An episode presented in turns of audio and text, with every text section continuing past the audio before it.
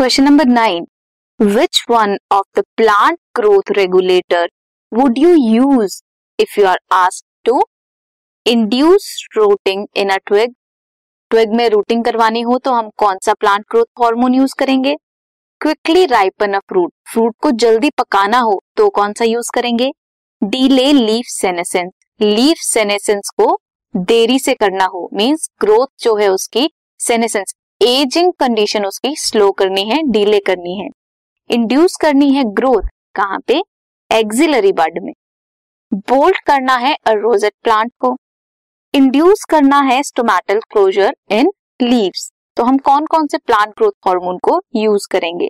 सबसे पहले अगर इंड्यूस करना है rooting in a twig then we will use auxins जल्दी राइप कराना हो fruit then we will use ethylene leaf senescence को डीले कराना हो then we will use cytokinins अगर इंड्यूस करना हो ग्रोथ एक्सिलरी बड में देन साइटोकाइनेंस इफ़ बोल्ट हो रोजेट प्लांट में देन गिबरलिंस इंड्यूस करना हो stomatal closure in leaves immediate stomatal closure in leave then abscisic acid